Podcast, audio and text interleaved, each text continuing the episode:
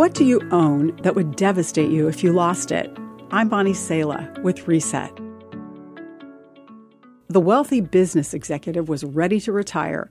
He bought an exquisite mansion in one of the country's most expensive areas. He renovated for two years, furnishing it with the antiques and priceless artwork he'd acquired throughout his lifetime. And then came the fire. Everything burned to the ground. The man was still understandably bitter even a year after it had happened. Success by human standards doesn't insulate from destruction and loss. Here's what God tells us to invest in, pursue, and treasure for an eternal future. First, God tells us to prioritize a life of love, loving God with all your heart, soul, and mind.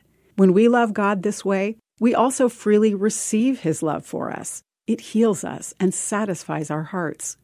Then, God tells us to love others as we love ourselves.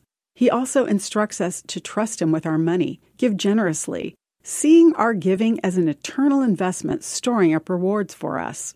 Our mission is to share His love and invite as many people as possible into God's family.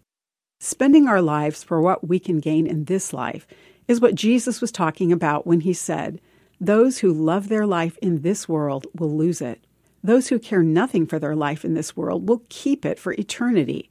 Prioritizing love for God and others and leading hard into Him in trust through difficult times that always come in this life will free us to give and experience the joy that our resources were meant to enable.